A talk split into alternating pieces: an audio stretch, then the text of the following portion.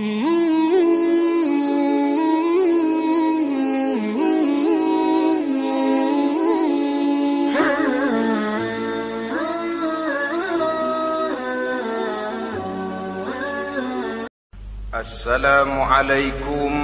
warahmatullahi wabarakatuh. Waalaikumsalam warahmatullahi wabarakatuh. Bismillahirrahmanirrahim. Alhamdulillahi rabbil alamin. Wassalatu wassalamu ala asyrafil anbiya'i wal mursalin.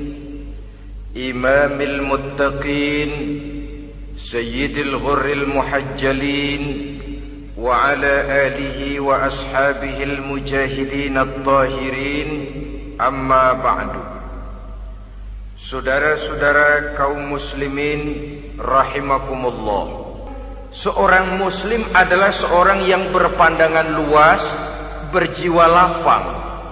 Maksudnya apa? Tujuan jangka pendek dan jangka panjang ini harus dia raih kedua-duanya. Ini yang oleh Al-Quran diajarkan agar setiap muslim mencapai fid dunia hasanah wa fil akhirati hasanah. Kebaikan di dunia, kebaikan di akhirat, itu arti hasanah. Jangan macam orang dulu punya istri dua pergi haji. Yang satu yang muda istrinya namanya Hasanah, yang satu namanya Khadijah. Waktu tawaf keliling Ka'bah, si suami ini nggak bisa doa apa-apa kecuali Rabbana Atina itu. Tiap putaran Rabbana Atina fid dunya hasanah wa fil akhirati hasanah. Putaran kedua Rabbana Atina fid dunya hasanah wa fil akhirati hasanah. Ini istri tuanya yang namanya Khadijah dengerin aja. Akhirnya di satu saat dia colek suaminya, "Bang, mentang-mentang Hasanah bini muda disebutin melulu, saya dong disebutin dalam doa." "Iya deh, ntar putaran selanjutnya." Suaminya blow on juga. Putaran kedua dia baca Rabbana atina fid dunya hasanah wa fil akhirati Khadijah.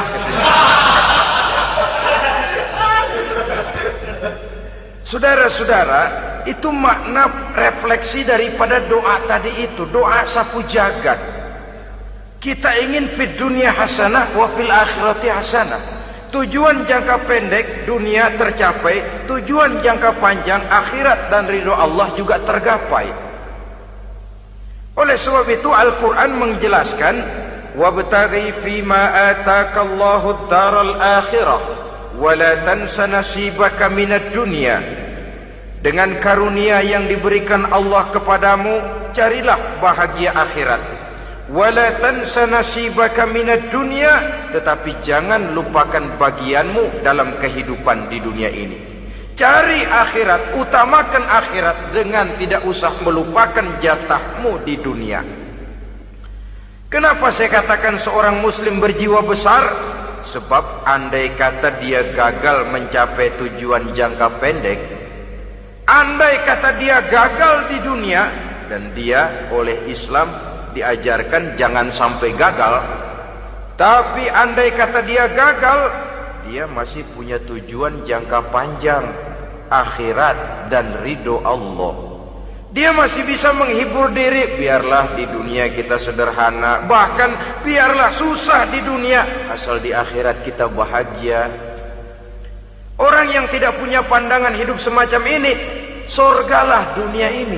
Segalanya telah tertumpu di sini. Bila umurnya selesai, ajalnya datang, selesai sudah sorganya sampai di situ, dan dia tidak punya pengharapan lain di belakang itu. Maka seluruhnya bertumpu pada kehidupan di dunia. Padahal dunia seperti air laut, makin diminum, makin haus, makin kering tenggorokan. Dunia yang diperturutkan menyeret manusia ke dalam lingkaran setan, terjebak dalam sifat yang namanya tamak bin rakus alias serakah.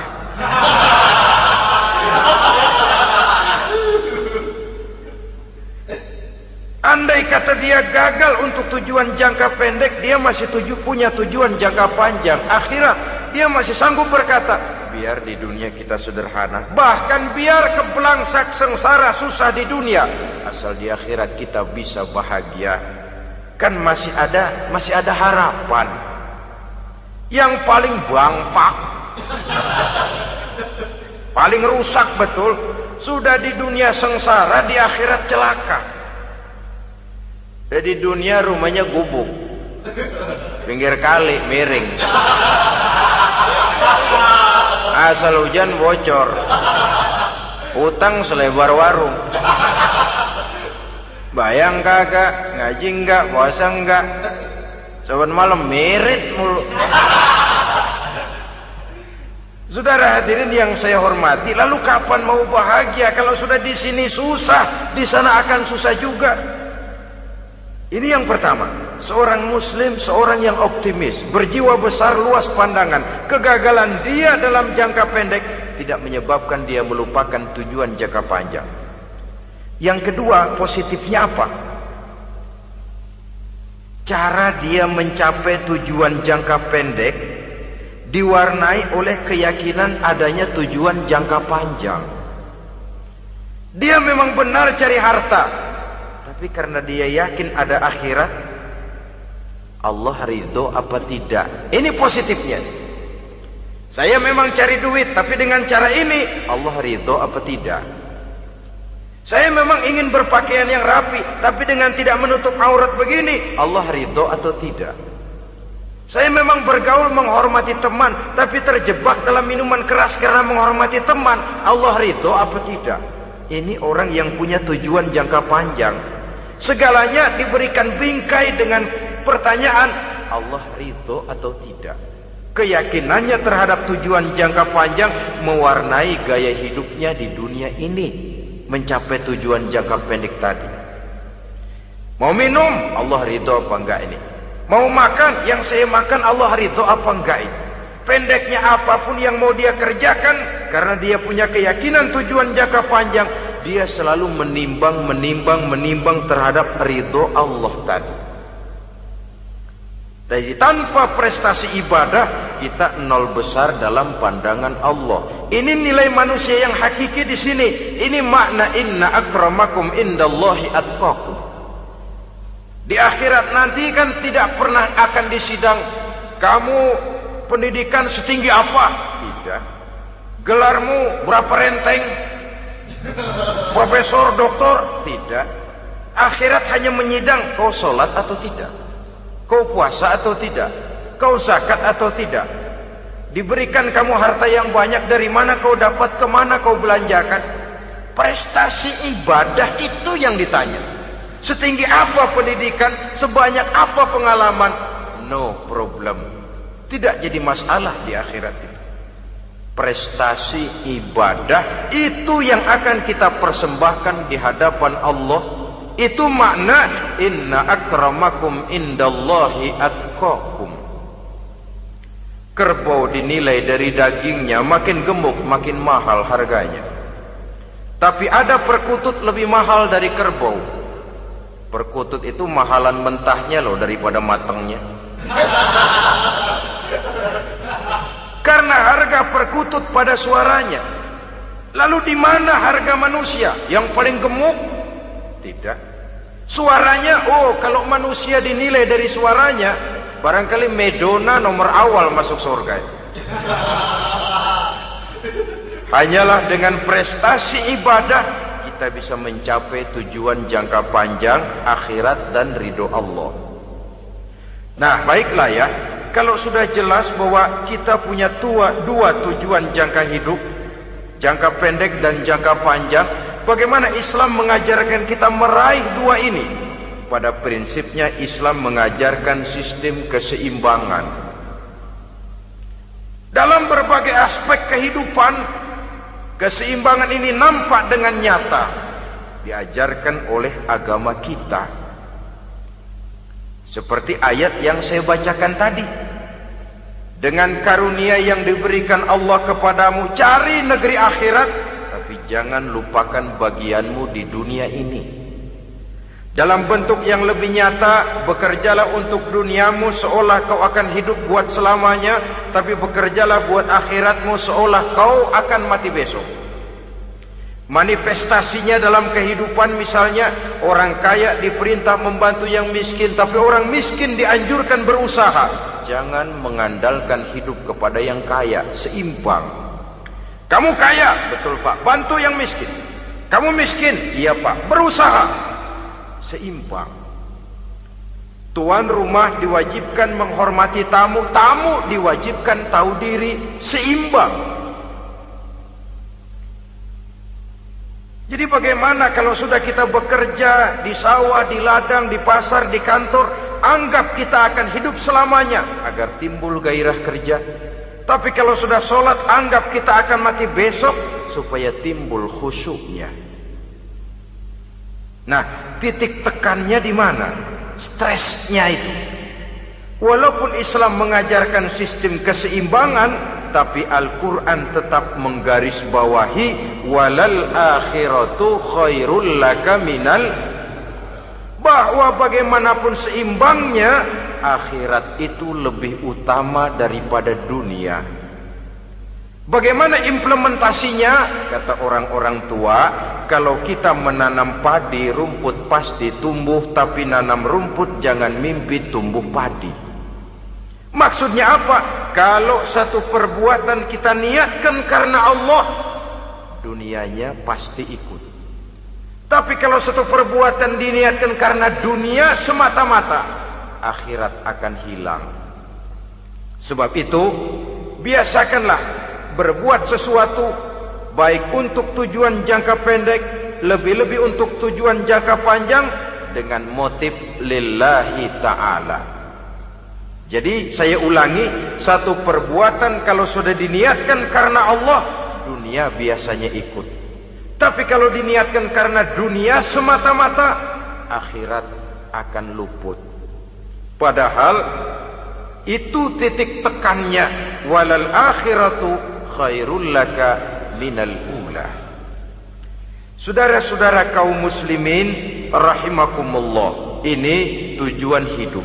Jadi landasan tempat kita bertolak sudah jelas, pantai yang akan kita tuju dalam kehidupan ini juga sudah nyata. Kita ingin mencapai apa yang dinamakan fid dunya hasanah wa fil akhirati hasanah. Untuk itu perlu ada keseimbangan, tetapi titik tekannya tetap akhirat lebih utama daripada kehidupan dunia ini. Sekarang kalau sudah ada dasar hidup, sudah ada tujuan yang akan kita capai, tentu harus ada alat untuk mencapainya. Semuanya perlu sarana. Bahkan pada hakikatnya dalam kaidah usul fikih para ulama mengajarkan lil wasail hukmul maqasid. Sarana dan tujuan hukumnya sama. Ini mestinya mendidik umat Islam jadi pinter. Jangan cuma berpikir melaksanakan satu pekerjaan, tapi juga berpikir menciptakan sarana untuk terwujudnya pekerjaan itu. Misalnya umat Islam wajib pergi haji kalau mampu, kan begitu toh? Kalau dia umat Islam Indonesia, tentu pergi hajinya ke Mekah, Mekah Jeddah, Mekah Indonesia, perlu sarana angkutan untuk sampai ke sana, kapal laut, kapal udara. Artinya umat Islam harus maju di bidang teknologi, bisa menciptakan pesawat, bisa menciptakan kapal laut, sarana yang akan menyampaikan dia untuk bisa melaksanakan ibadah haji. Selama ini kita bertumpu kepada pemikiran, pokoknya kan yang penting gue pergi haji pakai apa, kayak gue punya duit. Dari segi pribadi memang barangkali begitu, tapi sebagai umat yang harus mencapai kemajuan, apabila diperintahkan melaksanakan sesuatu, kita pun hakikatnya dituntut menciptakan sarana untuk menunjang pelaksanaan sesuatu itu sendiri. Agama mengajarkan an-nazofatu minal iman, kebersihan sebagian daripada iman. Siapa yang menciptakan mesin cuci, sabun-sabun kelas deterjen, rinso dan lain sebagainya? Siapa yang menciptakan air condition, pembersih ruangan? Kita hanya berpikir pokoknya kan bersih, mau pakai apa kek. Kita jarang yang berpikir kepada pewujudan teknologi modern untuk menerjemahkan hadis itu. Syukurlah belakangan ini sudah muncul teknokrat-teknokrat muslim yang dijiwai oleh semangat Al-Quran, membuka tabir rahasia konsepsi Islam di lapangan teknologi modern, yang makin lama makin menunjukkan tuntutan kebutuhan daripada umat itu sendiri. Dengan demikian, apabila ada tujuan hidup, kita memerlukan alat untuk mencapai tujuan tadi. Supaya tujuan fid dunia hasanah wa fil akhirah hasanah tercapai, apa alat yang harus kita pakai? Kita lihat surah At-Taubah ayat seratus sebelas memberikan jawaban. Innallaha ashtara minal mu'minina anfusahum wa amwalahum bi anna lahumul jannah. Sesungguhnya Allah telah membeli dari orang-orang beriman diri mereka, harta mereka, bahwa sesungguhnya bagi mereka adalah surga. Coba kita simak ayat ini sejenak, akan nampak dengan jelas bahwa ayat ini hakikatnya merupakan satu transaksi yang nyata benar antara kita dengan Allah. Transaksi jual beli sudah terjadi, dan itu langsung dengan Allah, tertuang dalam pernyataan Quran. Pembeli Allah, penjual kita orang-orang beriman. Dagangannya adalah anfus dan amwal, harganya adalah surga. Itu sudah tanda tangan pernyataan kita siap jual beli, ya Allah. Apalagi baiat kita apa? Inna solati wa nusuki wa mahyaya wa mamati lillahi rabbil alamin. Solatku, ibadahku, hidup dan matiku cuma untuk Allah Tuhan seru sekalian alam. Minimalnya lima kali sehari semalam baiat ini kita ulang, kita ulang dan kita ulang. Kenapa lalu kita tidak konsekuen? Dalam konteksnya dengan persoalan, maka alat hidup kita itu ada dua. Pertama, anfus. Ini bentuk mufrad dari jamaknya, bentuk jamak dari mufrad nafsun. Biasa diterjemahkan dengan diri. Yang dimaksud dengan diri adalah kepribadian. Yang dimaksud dengan kepribadian ialah kekayaan yang kita miliki dalam kepribadian kita. Artinya bisa tenaga, pikiran, konsep, gagasan, wewenang, ide, pangkat, jabatan, kemampuan, keahlian, skill, itu semuanya masuk ke dalam anfus, diri. Sedangkan amwal bentuk jamak dari mufrad malun, biasa diterjemahkan dengan harta. Pengertian di sini ialah seluruh bentuk-bentuk materi yang berada di bawah kekuasaan kita. Bisa rumah, bisa uang, bisa tanah, bisa kebun, bisa pabrik, bisa peternakan, itu semuanya amwal. Nah, baik anfus maupun amwal, diri, tenaga kek, pikiran kek, harta kek, pangkat kek, jabatan kek, wewenang kek, keahlian kek, untuk tujuan jangka pendek harus jadi rahmah bagi lingkungan. Untuk tujuan jangka panjang harus menunjang jalan menuju ridho Allah. Jadi kalau pangkat kita menjauhkan kita dari ridho Allah, itu bukan nikmat tuh, azab.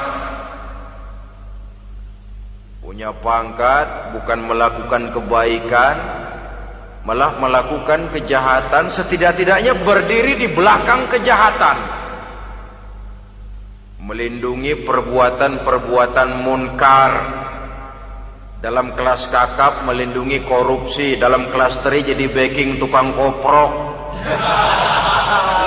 Umpamanya, umpamanya itu sudah menyalahi. Alat tidak digunakan untuk mencapai tujuan. Itu untuk tujuan jangka pendek.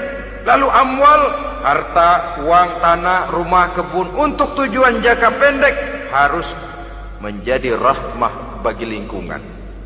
Sedang untuk tujuan jangka panjang, baik diri maupun harta harus menunjang jalan menuju ridho Allah, harus meningkatkan prestasi ibadah kita kepada Allah Subhanahu wa ta'ala. Malah yang namanya amwal ini tanggung jawabnya lebih berat loh saudara. Kalau saudara diberikan ilmu, sidang akhirat cuma satu. Ilmumu kau amalkan untuk apa?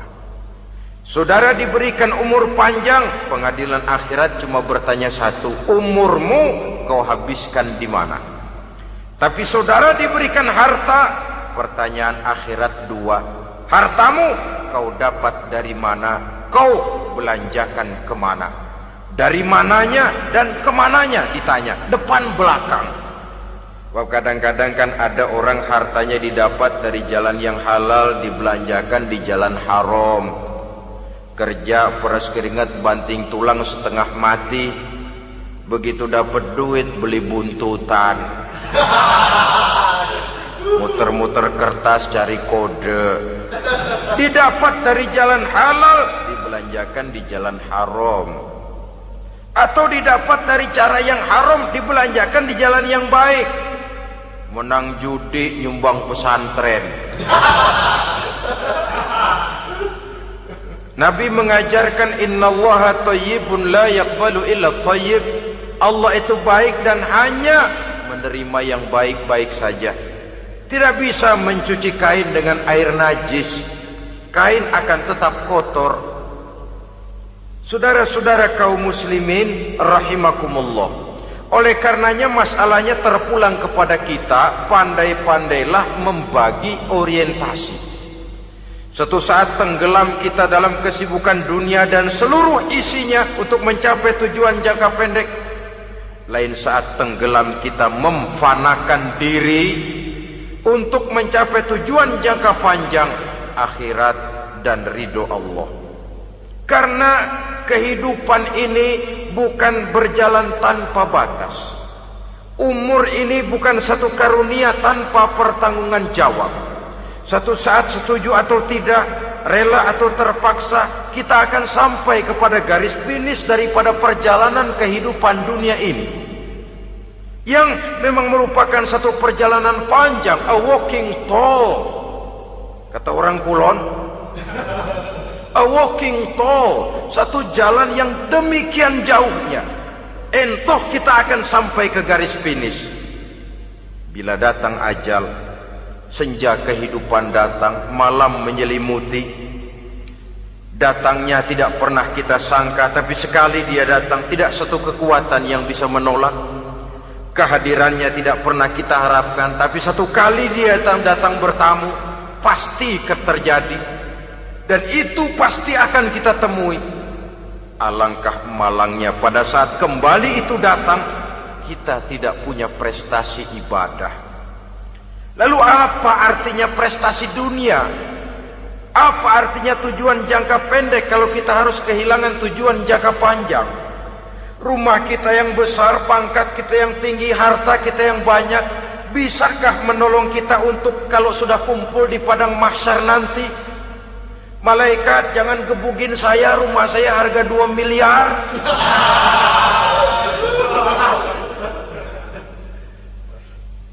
Sudahlah malaikat, damai saja, itu Rolls Royce saya. Pakai saja malaikat, pakai. Kata malaikat, gue budak, gue nggak butuh gituan. Hanya prestasi ibadah yang bisa menyelamatkan kita pada kondisi semacam itu. Jadi oleh karena itu saudara-saudara, biar, biar, biar di dunia ini rumah kita besar, mobil bagus, uang banyak, pabrik ada, usaha lancar, asal di akhirat masuk surga aja, nggak apa-apa. Daripada di dunia sengsara, di akhirat neraka, senangnya kapan? Sudah di sini sengsara, di sana kebelangsak. Itu yang yang orang-orang tua bilang lacur kuda namanya. pelan dipecut, kenceng digentak, setengah mati, serba salah. Kuda kalau bisa ngomong, gue setengah mati, serba salah. Pelan dipecut, kekencengan ditarik, itu yang namanya lacur kuda begitu. Serba salah posisinya. Untuk itu pandai-pandailah membagi orientasi supaya tercapai tujuan ideal ini, fid dunya hasanah wa fil akhirati hasanah. Ini tentang tujuan hidup. Nah, untuk mencapai tujuan ini kita tidak berjalan sendiri. Kita perlu teman hidup. Di samping teman hidup ada pula lawan hidup. Siapa teman hidup kita untuk mencapai tujuan hidup ini? Dalam arti sempit, teman hidup kita suami istri yang taat kepada Allah. Suami istri lebih dari sekedar satu pasangan, juga saling melengkapi, merupakan bagian daripada kehidupan. Suami adalah teman istri, istri adalah teman suami untuk mencapai tujuan hidup tadi, mencapai fid dunya hasanah wa fil akhirati hasanah. Seiring, seirama, selaras, serasi, seimbang, kata orang sekarang. Teman dalam arti sempit. Adapun teman dalam arti luas, setiap orang yang pandangan hidupnya sama dengan kita, setiap orang yang akidahnya sama dengan kita, terlepas dari suku bangsa apapun, warna kulit apapun, bahasa apapun, jikalau keyakinannya sama, pandangan hidupnya sama, dia adalah saudara kita dalam artian yang luas. Islam tidak kenal teritorial, maka tidak ada itu Islam Jepang. Ya walaupun secara formalnya ada, tapi informal Muslim adalah Muslim, diikat dengan akidah. Itu teman hidup. Lalu lawan hidup siapa? Pertama iblis, dalam segala bentuk dan implementasinya. Yang kedua, setiap orang yang pandangan hidupnya tidak sama dengan kita secara ideologis, itulah lawan hidup kita. Maka yang teman jadikan teman, yang lawan jadikan lawan. Jangan teman dijadikan lawan, lawan dijadikan teman. Itu namanya kopiak dipasang di kaki, pak bakyak naik ke jidat. Wajar kalau kepala lalu jadi benjol. Salah milih teman, salah cari lawan. Salah milih teman, salah cari lawan. Akibatnya kita yang akan susah di kemudian hari nanti. Saudara-saudara kaum muslimin rahimakumullah, oleh karenanya pandai-pandailah dalam hidup ini. Yang teman jadikan teman, yang lawan jadikan lawan. Kalau lawan kita jadikan teman, sementara teman kita jadikan lawan, dan itu yang banyak terjadi dalam praktek kehidupan, kita tidak akan bisa mencapai tujuan karena akan tertarung di kaki sendiri. Nah, ini sajalah yang kita bicarakan pada pertemuan kali ini. Mudah-mudahan ada manfaatnya. Terima kasih atas segala perhatian. Mohon maaf atas segala kekurangan. Usikum wa nafsi bitaqwallah. Wassalamualaikum warahmatullahi wabarakatuh. Waalaikumsalam warahmatullahi wabarakatuh.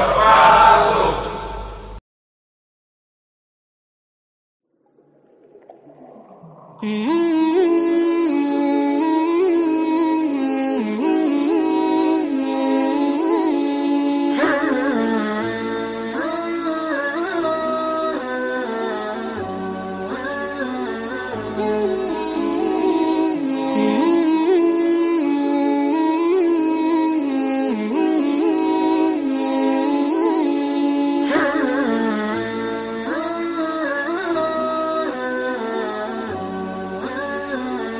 you.